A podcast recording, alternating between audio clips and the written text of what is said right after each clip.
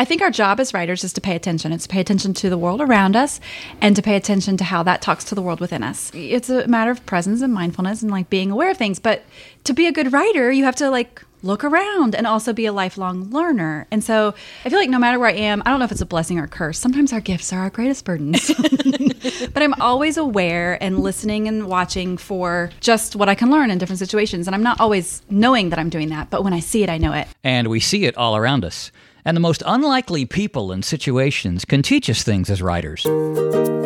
Welcome to the Hope Writers Podcast. This is episode four of season one What We've Learned from Unlikely Writing Teachers. That's coming up. The Hope Writers Podcast is for you, whether you're a beginner or you've been writing for a while or you're an experienced author. If you want your writing to give others hope, welcome home. We want to give you hope. The Hope Writer Podcast is brought to you by Hope Writers, an online membership community for writers of hope. We know how lonely and overwhelming this writing life can be. That's why we started Hope Writers. And who is we? Well, sisters and authors Emily Freeman and Myquillyn Smith. They blog and write books. Marketing and tech guru Brian Dixon. He also writes books. And me, Gary Morland, Myquillyn and Emily's dad, just got my first book contract. Yeah, we like books and writing. At Hope Writers, you'll find training, encouragement, and community. And right now, you can try Hope Writers for one week for just a dollar. Just visit hopewriters.com slash trial. You'll learn to hustle without losing your heart, market without losing your soul, and write without losing your mind. Go inside Hope Writers for one week for just a buck at hopewriters.com slash trial. In the previous episode of the Hope Writer Podcast, episode three, we helped you see how Instagram can be an extension of your writing.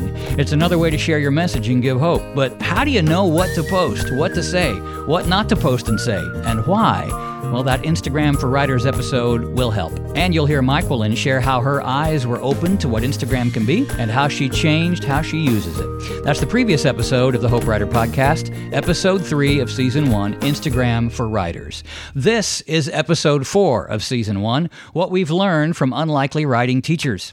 Someone once said we all walk past a thousand story ideas every day, and the good writers are the ones who notice five or six.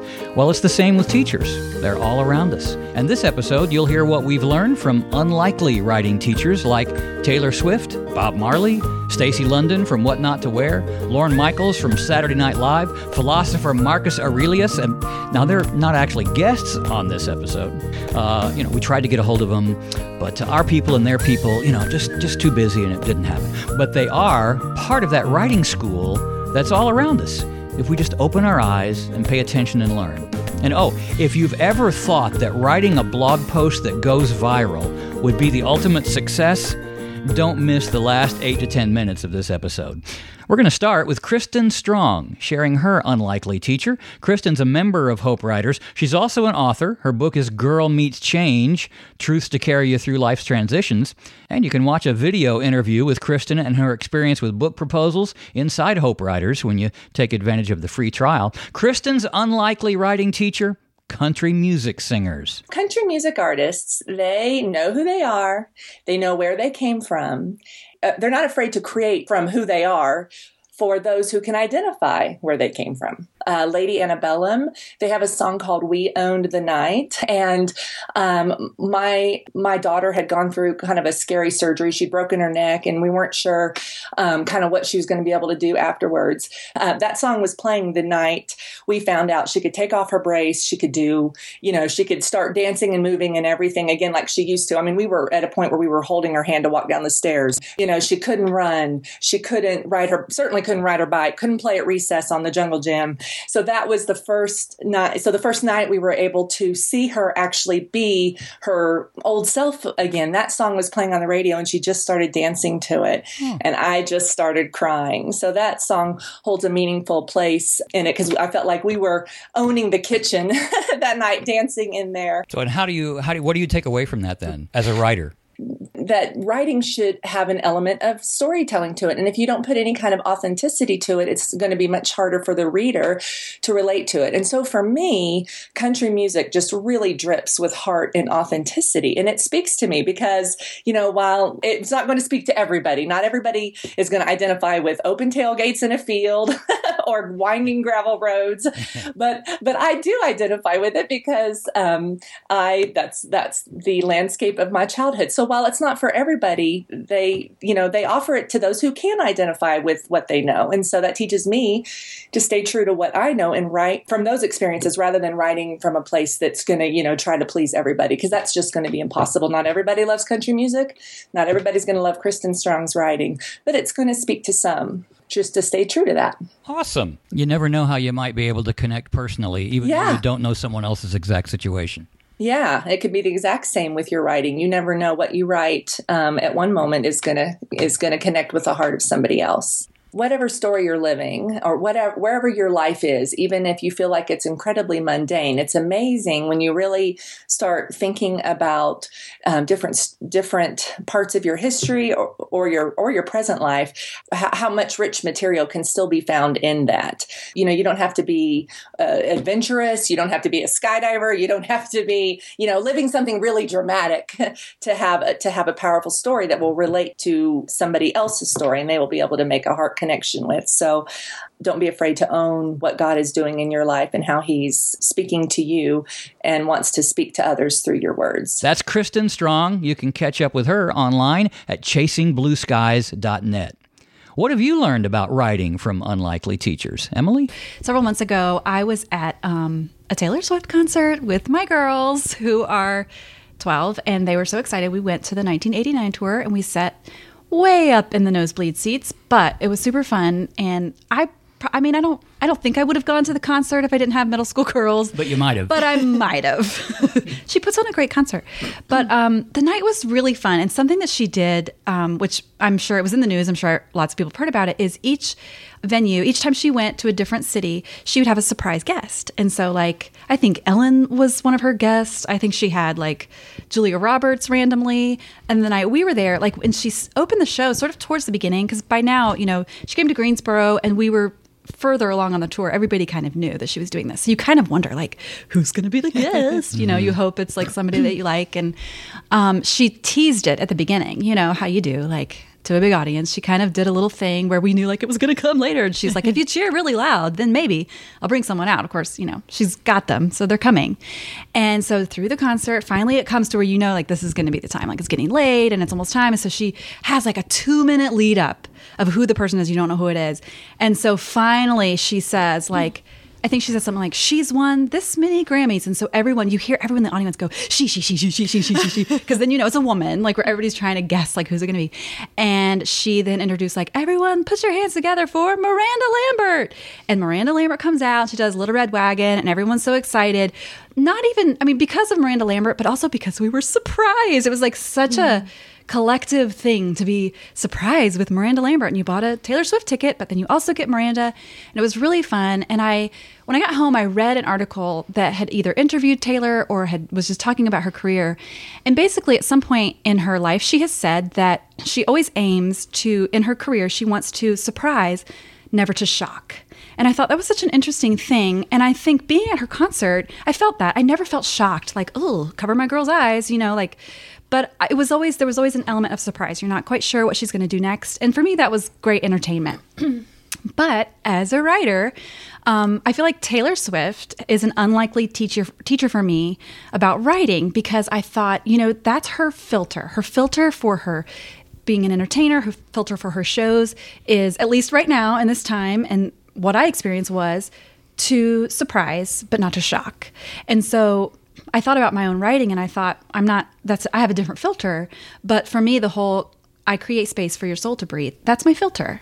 And I thought, what a great way to think about your business or your work, or in my case, my writing, in, um, having that filter in place because it so helps you decide what to write about and what not to write about. So Taylor Swift has been for me an unlikely teacher about writing. Love it.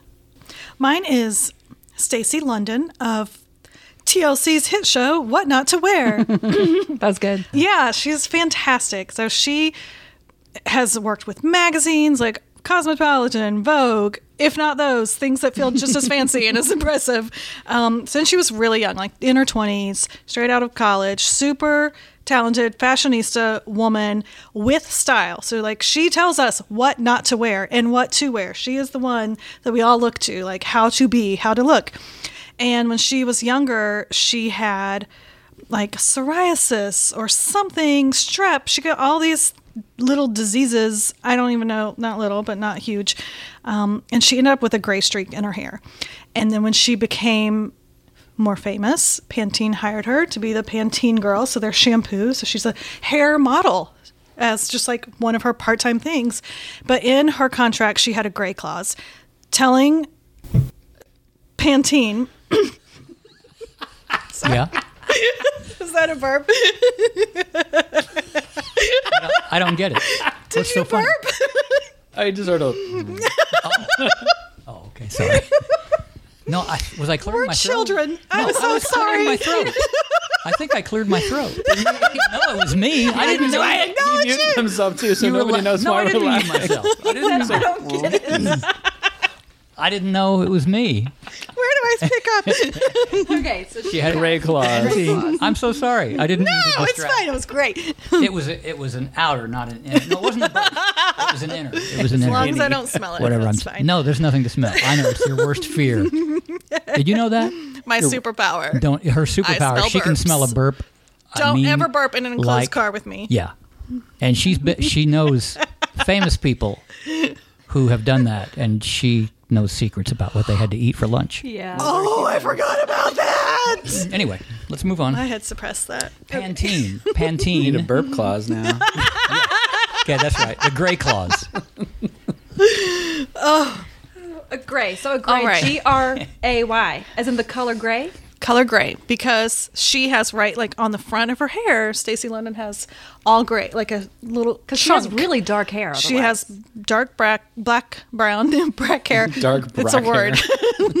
and then gray in the front. Now, I think sometimes she might decide to do something with it, but as like Pantene being her boss and doing commercials for them, she made sure it was in her contract that they couldn't touch it. They didn't get to say you have to dye that to be our lady because she felt like she had earned it. Like that's part Oh. of who she is. Yeah. She got that like when she was a teenager. She's had the gray all of her life.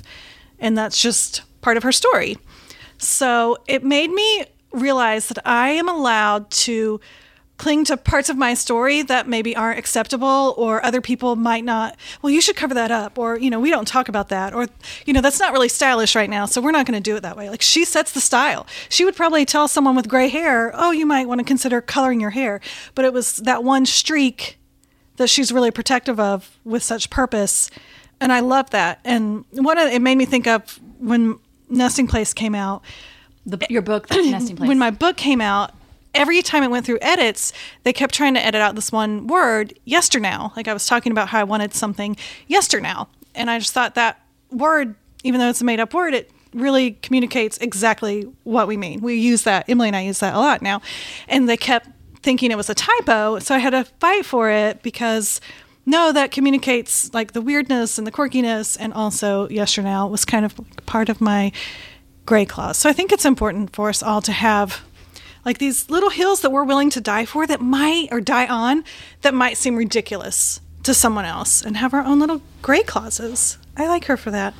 I like that too. In one of my books, I like I had like a you know this this this for the love and like had for the love you know but without like for the love of something mm-hmm. and the editors which just this is their job you know and they were trying to say like well don't you mean like for the love of Pete or whatever and I'm like no I just mean for the love Right. this was before Jen Hatmaker's As a book beginning came and out, end. by right. the way Now they all know. now they know like she put for the love that was like her title and now it's it's now acceptable mm-hmm. but at the time it wasn't but it is like a little example of how just different people are different ways but like you get to as long as you know it works but even it's just in your writing that small little way like you get to say maybe maybe you don't but if you do you can Right. well, and you can choose. Is this something I want to fight for? Or maybe not. Oh, who cares? Die, die the gray. Not a big we fan. won't care, but we get to it's the principle of be a the part thing. of deciding. right i like that stacy london an unlikely Yeah. teacher Tommy Kramer. who's that Oh. Uh, Texas Radio Hall of Fame guy, grizzled radio veteran, used to do radio morning shows. Now he's a radio morning show coach. Since I was, I've been trained for you know a lot of years in radio, which is the same kind of thing in a way. So this is a little more direct. It's maybe not quite as uh, unlikely, but his mantra, one of his mantras was, "Be the moon, not the sun." Everybody wants to be the moon, and that's not your job. Your job is to reflect back to the listener, or in our case, the reader, what what they're thinking of or how they're feeling this day, what their life is this day. You reflect that back to them, filtered through your own opinions and perspectives.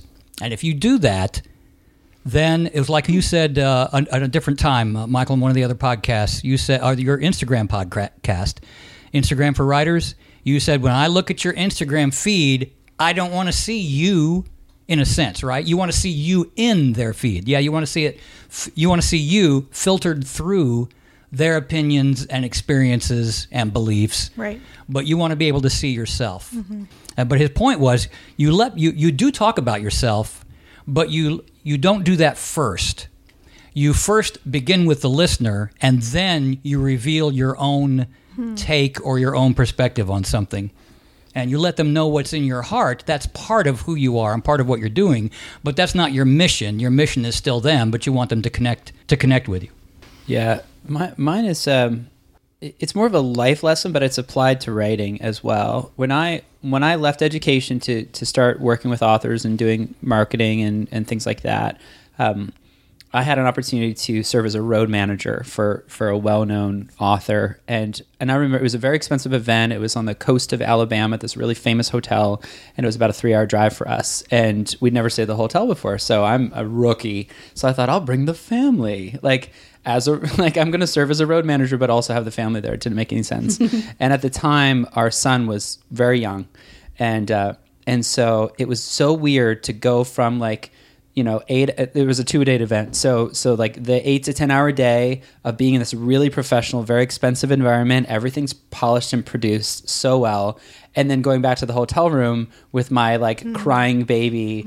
And and so the second day of the conference he would not stop crying. And my wife just needed sleep. And it was like 2.30 or 3.30 in the morning. And so i took him out of the hotel room put him in the car. We're driving around this little beach town in Gulf Shores, Alabama, and I was and we're listening to Bob Marley because he would always fall asleep to Bob Marley. and there's a famous song, right? "No Woman, No Cry" is one of is one of Bob Marley's famous songs, and the recording on Legend on one on his big album is a live recording of that song. And so it's at the time Bob Marley was very famous when that when that song was recorded. So you can hear there's lots of people in the background singing along. And uh, right before the second uh, chorus, there's microphone feedback in the recording. So famous recording, and there's it goes like no, like there's this sort of the microphone sound. You know what I'm talking about? It's a When the- mistake. Yeah. It's a mistake. Not supposed to be there. Not supposed to be. They're not planned for in a live recording. In in the most famous recording of one of his most famous songs. So it's been listened to millions and millions and millions of times. And the juxtaposition of like, here I am at this event that's highly produced, and everything was executed flawlessly. Nobody's microphone battery died. You know, nobody got confused about tickets. Like everything was perfect at this event, and yet and but my life wasn't that you know because i'm trying to like figure out what's going on with my you hmm. know my baby while driving around in the car until he finally falls asleep. And then i spent most of the the the night sleeping in a parking lot in our suv and then i mean it's real life. And and it, it just hit me because we listened to that song over and again over again. And every time right before the second chorus the microphone feedback. And i hmm. thought no matter what level you get to, you're going to have microphone feedback. There are things that you can't plan for. And and just embrace like that's the art. Like the art is made in the mistakes, you know, that you can't plan it all. And as much as and, and what I learned there as well is that this client I was working with wasn't my ideal client because everything can't be perfect all the ah, time That's good. right? Yeah. And so I love, first of all, I love live events for that very reason. I love doing live, like podcasts and stuff like that. Live is fun because you're going to think of things that you never would have said if you really planned it, you know? But then also, like, leave the mistakes in. That's what makes it art, that's what makes it authentic. Hmm. And I think we can apply it to our writing too. Awesome. That's good. Let's have grammar, grammar mistake, and put a grammar mistake in on purpose sometimes Stop it. to like be human. All the editors just stop listening. We've lost all respect. I love that. That's good. I'm Leave so the- glad that baby cried. Leave the feedback. I would be feedback. listening for that mess up. Every Leave the time. Like, feedback. there it is. one time we were all at church. You know, when we used to go to a way bigger church, like three thousand people in the auditorium, and there were no windows because it's like a movie theater type of place. And just one day, I think there was a storm outside. The power went out in the middle of the service, and this is a church where it's like things don't go wrong. I mean, they've got it all timed and everything. The power went out, and everybody started to cheer. Like babies, like children at a high school, like, like a little. Why do you think that was? Uh, John and I have talked about why did everybody cheer, and it was almost like, oh, this is so exciting. This is so unexpected. Something we're real." all in this together, and there, it's we're not robots after all. Like things can actually go wrong. everybody cheered. So good. That's so, So interesting. But I think it is like I think we all collectively breathe a sigh of relief Mm-hmm. when something goes wrong in a place where we don't expect it to Mm-hmm. go wrong because isn't that our life? Like that's what our life is. Mm-hmm. Nobody gets hurt. That's right. It's like, so what's wrong if something goes wrong? Nobody got it's hurt. It's fine. You lived through it. But you know, here's the thing: like the the song that I was talking to is still a great recording. Like it's a great like the the vibe of that song is it's a great song. You know, like the church service you're talking about like was probably a really dynamic church service. yeah, yeah. Yeah. So it wasn't like you you can't live in the mistakes all the time. Like if the whole album was microphone feedback, like Yeah. You wouldn't nobody listen would it. listen Yeah. to it. Exactly. But leaving it in kind of humanizes the process. Absolutely. So I think when we write, sometimes we go to the opposite end of the spectrum, which is we want to talk about all the mistakes all the time and make it so relatable, but not Not inspirational, not readable, you know? And Yeah. so balancing that out and saying, like, let's do our best to make it as great as possible. You know, one of my, my favorite inspirational guys is Jim Rohn, and he says, do your best to get it all. Like, do your best to do the best you possibly can. But you know what? You're never going to hit that perfection. And so it's okay. Like, leave some of that in because that's the real life. Hmm. So that's, I think that's the balance. Um, someone who has been an unlikely teacher for me is um, Lorne Michaels, the creator of Saturday Night Live. Um, for two reasons. One is he was, I listened to him in an interview with Alec Baldwin, where Alec was asking Lorne if he if he would rather like have shows on cable uh, network or on like just regular network TV. And Lorne was talking about how he prefers the network TV because of the boundaries he has to work within. And he's had one line he said, To me, there's no creativity without boundaries. Mm. And he liked the idea that he couldn't use certain language, that they couldn't just go crazy and like do whatever they wanted, because to him, that forced him to be creative within the limits that he was given. And so for me as a writer, that helps me because when I feel like I need more time or I need more smarts or I need more energy or whatever it is I think I need more of, and I feel like I'm lacking something, oftentimes that's when I feel like I'm forced to be creative within my own limits. Um, and sometimes that's hard because I mean, I remember, remember I wrote my first book proposal when my kids were still in preschool and they're older now and they go to school all day now. But at the time, they only went to school twice a week. Um, and so I just knew that's my limit. It's when they're in preschool, that's when I'm going to write. And I couldn't write other times because I couldn't think straight. And so that's one that embracing my limits, I think that was one thing that he has taught me. And the second thing is um, he's famously said that uh, Saturday Night Live does not go on because it's ready. Saturday Night Live goes on the air because it's 11:30 on a Saturday night. It goes on because it's time. And I think sometimes as a writer, I think that I have to wait until it's perfect. Um, but the truth is that I'm often looking for the wrong signs. I'm looking for something to be ready and perfect and finished, and that I feel the sense of accomplishment and completion. When instead, I'm learning to cultivate sort of that writer's intuition within me to realize, you know what, it's just time. It's time to ship this. It's time to let this go. Um, and I think that can be applied to a lot of areas, but for me personally, it's been applied to my writing. Love it. Awesome. There's a book, The Obstacle is the Way. Mm-hmm. It's Yeah, based Ryan on Holiday, the, yeah. who's uh, someone's philosophy, some ancient philosopher. it's based on that. Yeah, Marcus Aurelius. Yes, Yeah. and anytime the, the answer and the direction that you want to go is always in the obstacle, if you will have these three or five attitudes, whatever he said. That's right. And you would find the way then through the obstacle. The obstacle never stopped you; it just led you on to the next thing. Yeah, I mean, it, comes from Stoic philosophy, and the, the whole idea is basically like reality is reality, and so deal with it. Like that's essentially what he's saying. It's you know what you have in front of you. Like, okay, you're listening to this podcast episode right now. You're likely a mom with kids, and you want to be a writer. That's probably who you are. Like, be a writer as a mom with kids. That's right. Like that is your life. So stop waiting until it's all perfect, but write in the mess. Don't write only about the mess, but write in the mess. And that is the way, right? The obstacle, the thing in front of you is the way. Like my six year old yesterday was driving me crazy. Like I was thinking like how is my how is this my son right now, you know? and and I was like I wanted him to be a little robot boy instead of being a real boy, you know? and I realized wait a second, I'm learning about being a dad and I'm learning about my relationship with Christ and all these other huge life lessons because he's being who he is right now and how he is right now. And so even though it felt like an obstacle at that time, it's actually the way to maybe sanctify me a little bit in that day or at least to to teach me a little bit. So I think for us who who are feel limited, feel like we don't have enough time, we don't have enough resources and enough connections or whatever it is, like use that and embrace that. Um, don't live in it. Don't wallow in it. But but but but be present in it so you see it and then and then use that to move forward. Unlikely teacher who taught me about writing Rango. that movie? Rango. The cartoon? Yeah, Johnny Depp is the uh, the chameleon or the gecko, whatever that little creature is, little lizard guy. You, you know the movie I'm talking about? Yeah, yeah, yeah. yeah. Okay. He's a pretender. So he likes thinking that he is a certain thing, but he doesn't really want to step up and be that thing. So he pretends all the time. Is and he a then- chameleon? Like, does he change He's a lizard. He's a cartoon. Okay, okay. It's a cartoon. He's just a lizard, whatever you want to call those things, with the ones with the big eyes that you see in the desert. Okay. So then, like all good stories, there's an inciting incident where he is now faced with the opportunity and the challenge to actually be the kinds of things that he's always pretended to be. And he fails. And he fails horribly. And he lets everyone down. And they all now know that he's just a poser. And so he walks off. You know, we're two thirds, three fourths of the way through the movie. He walks off and he goes out into the into the desert, retracing his old steps.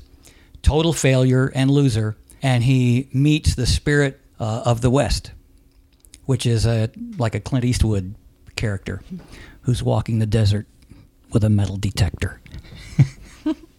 and they have a conversation with the spirit of the West. And he said, Why don't you do the Clint Eastwood voice? Right, right. That's what I'm waiting yeah. for. Rango uh, begins talking about how he's a, a fraud and he's a phony. And the spirit of the West says, Then be a hero. Don't you see? It's not about you, it's about them. The people that he had let down and that he had failed hmm. and that he had pretended with. You don't have a choice. No one can walk out on his own story. And so in writing, if you're a hope writer, you are not writing about yourself or just about the things that you want to do or about your life or what happened. You include those, like my friend Tommy Kramer said, but your mission is actually for the reader.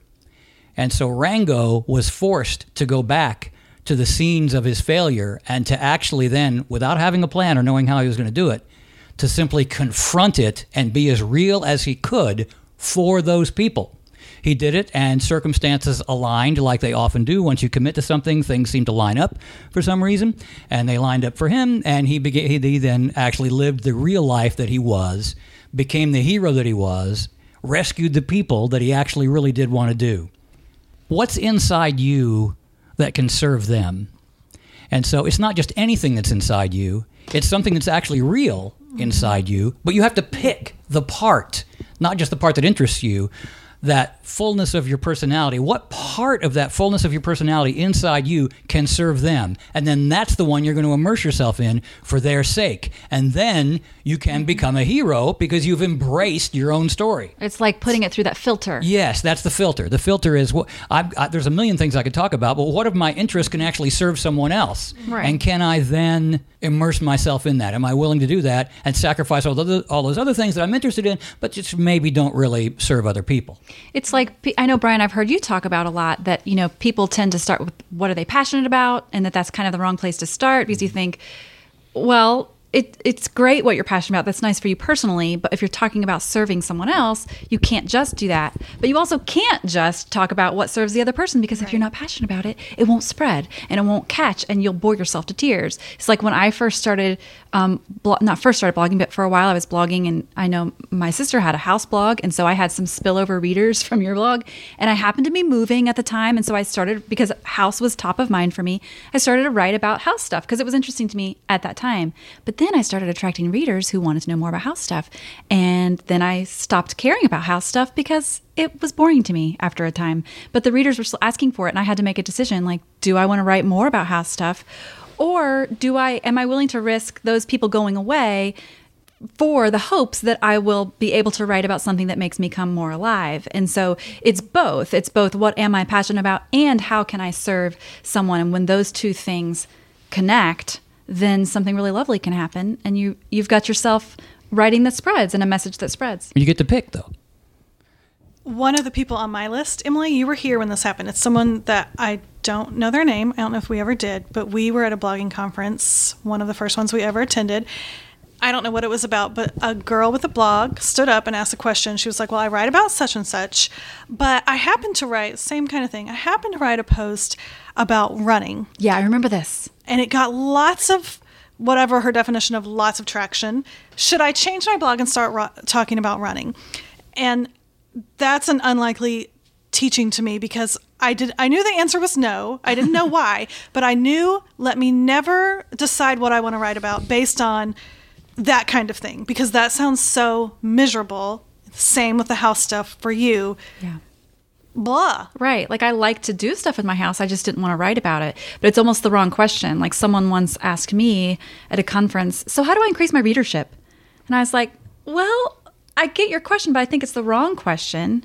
Um, you know, what makes you come alive and how can you serve a person? I think those are better questions.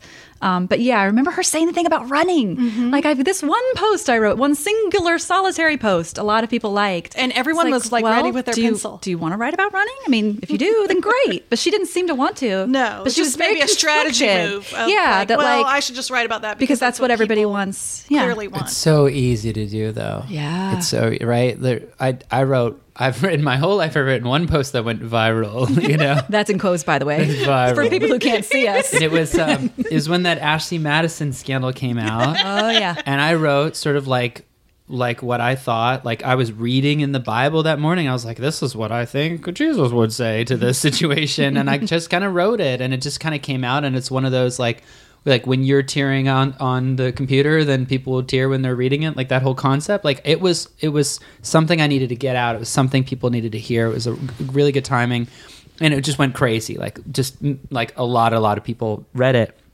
and then for the next three or four weeks afterwards, I had this weird voice in my head that was like, "You should be that guy. Wow. Be their hero. You should. You should." You should check Google News every oh, morning and God. find the relevant story and look at what Christ would do. Oh wow. And and translate the, the scriptures for modern day. And then did you How want to did, die? but how did that make you feel and when they you will heard follow you off cliffs. the temptation of Christ? terrible. It's terrible. yeah. yeah, this can all be yours. And you can can all be- monetize it and have a coloring book as well. You you deserve it. How did that make you feel though when you when you thought that though? It was That's a normal thing to think. Okay. Everybody would feel that way in the same situation. Yeah, so it's it's fun because okay, there's a couple of thoughts, but it's just really focusing it in. It's um, looking back. The, what I what I rest in is the pebble never sees the ripple, and we write as pebbles sometimes and we sort of like throw our pebble throw our blog into the water and like we just don't know how people are going to respond to it. And and 99.9% of the time we never get that you know? We never get somebody to write and say that inspired me. Thank you so much. Like most of the time people are getting inspired and we're just like i don't know i guess may you know? But every once in a while we get to see it. And i i call those grace glimpses. Like we get these little glimpse, glimpses of grace or whatever you want to call them these little echoes or something. And it's kind of like every once in a while just by god's grace we get we get to hear back you know? We get to we somebody says hey that one thing you said really inspired me. One of my friends left me a voicemail yesterday and it was the nicest thing. And i don't know like why he sent that. It was an old friend from two moves ago. Like we haven't talked for a really long time. But something about what was going on his day made him think of me. He called. I didn't pick up because i was in the middle of something and so he left this really great voicemail. How many providential things had to happen for him to leave me that voicemail mm. you know? And in the same way how many providential things happen when we our blog does well like the lesson learned there is not like it's all about me. It was more like I was listening and I had something to say and I shared it and it resonated with people. But most of the time when I write something, either it doesn't resonate with people or I don't get to see it. But that doesn't mean stop writing. You know, that means just continue to lean in towards what I'm learning and sharing in a way that can engage people. It's interesting if if someone doesn't tell you that you've affected them a certain way, you assume that you haven't. Yeah. Unless you hear that from them, maybe you've kind of failed or wasted your time. and I, I, think there's a, we need to filter that. Uh, so so one one quick story. I I basically got fired for speaking the truth. That's my version now. But but but there was a situation in which it was difficult to give the advice I needed to give, but I knew it was the right thing to do, and so I said it. And through a couple of circumstances after that, that was basically the end of that contract, and because it was unwelcome at that time, and and about a year later this person, um, because we're still in a similar field, came up to me and said, "Hey, the thing you told me, I didn't want to hear at that time. I it was the last thing I wanted to hear, but it changed my life, and here's how it's changed my life." And that was one of those moments of like, "What?" And and this person walked away, and and I just went. I immediately was like, "Lord, like, how are you so gracious to me that you would let me hear that?" Because it was it was something that I had second guessed for a long time about leaning into truth and and speaking truth when it was uncomfortable. And I think so many of us that have a message to share and an audience to serve, we want to write truth, but we we censor it and we filter it, and we want to write what's popular. We want to write the the post about running that will get a bunch of thousand likes or whatever. But sometimes, every once in a while, the thing that is really coming from the heart and is really engaging and interacting with people and changing them is the thing that goes viral. It doesn't happen all the time, but sometimes it does. And that's just like, you just have to say, Lord, thank you for that glimpse. And that's what heaven's going to be like. But we only see it every once in a while right here on earth. And two, going viral is really not all it's cracked up to be. Because what happens is people come to your space who aren't familiar with your voice, and then you spend the next two weeks um, emotionally checking yourself and explaining, feeling like you need to explain yourself. And you have all these people who just show up once and leave. They, and, and a lot of times they're very vocal. So they show up and they say all the reasons why they disagree with you, and they leave, and they weren't the person you were really called to serve in the first place. So And you get distracted. so, and then you get, and then it's like, okay, sometimes I've thought about posts that I know probably would do pretty well, but I've decided not to write them because they don't fit my filter. In the end, they wouldn't help me create space for my soul to breathe, which is something that I, that's one of my filters for my blog, because I would know I would spend the next two weeks emotionally drained from having to feel like question myself of, of oh well they've they brought up this point and maybe that's wrong. And you you sort of feel like you need to enter into this conversation that's so beyond serving your audience. And so that's just a little encouragement for anyone who's like how can i get my post to go viral? The real question is do you want to? And will it will that really serve your audience And it's just a blog post. and it's just At the end of the day. At the end of the just day. Just a blog post. that's right If it encourages somebody, if it helps them face the day a little better, if it helps them be a better dad or a better mom, if it helps encourage them in their writing, hey, that's awesome. Amen. If you enjoyed this episode of the Hope Writer podcast, I suggest you check out some of the articles and helps inside the Hope Writer membership site that talk about the same thing, such as what Ron Swanson wants you to know about success, or the superpower every writer has, or maybe the article when you only have a few readers, and lots, lots more. You can go inside the Hope Writer membership community right now for a week for just a buck. A dollar for full access to Hope Writers for a week. You can read and watch everything and take notes and download everything. Then at the end of your week, we hope you stick around and become part of this encouraging community of writers like you. And you'll have the support you've been looking for. No more feeling alone. And the private Facebook page will connect you with us and with many, many more writers who are right where you are. You can make writer friends, ask for help and advice, get feedback on the private Hope Writer Facebook page. It starts right now for you. Just visit hopewriters.com slash trial to join Hope Writers for a week for a buck. We'd love to connect with you soon inside Hope Writers, a dollar for a week, hopewriters.com slash trial. The next episode of the Hope Writer Podcast, Why Blogging is Not Dead. You haven't started your blog and you think it's too late? No, it's not. You've been at it a while and you're wondering if it's worth it? Well, the next episode of Hope Writers is for you. Blogging isn't dead, but it is changing, and we'll talk about how it's changing, why it's still valuable, and how to think about it if you're just starting out or if you've been at it for years. That's episode 5 of season 1, the next episode of the Hope Writer podcast. You might subscribe so you don't miss it, and we'd love for you to leave an honest rating and review on iTunes. And final words of writing hope from C.S. Lewis.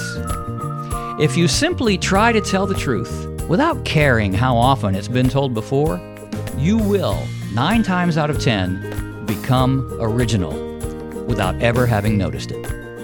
Thanks for listening.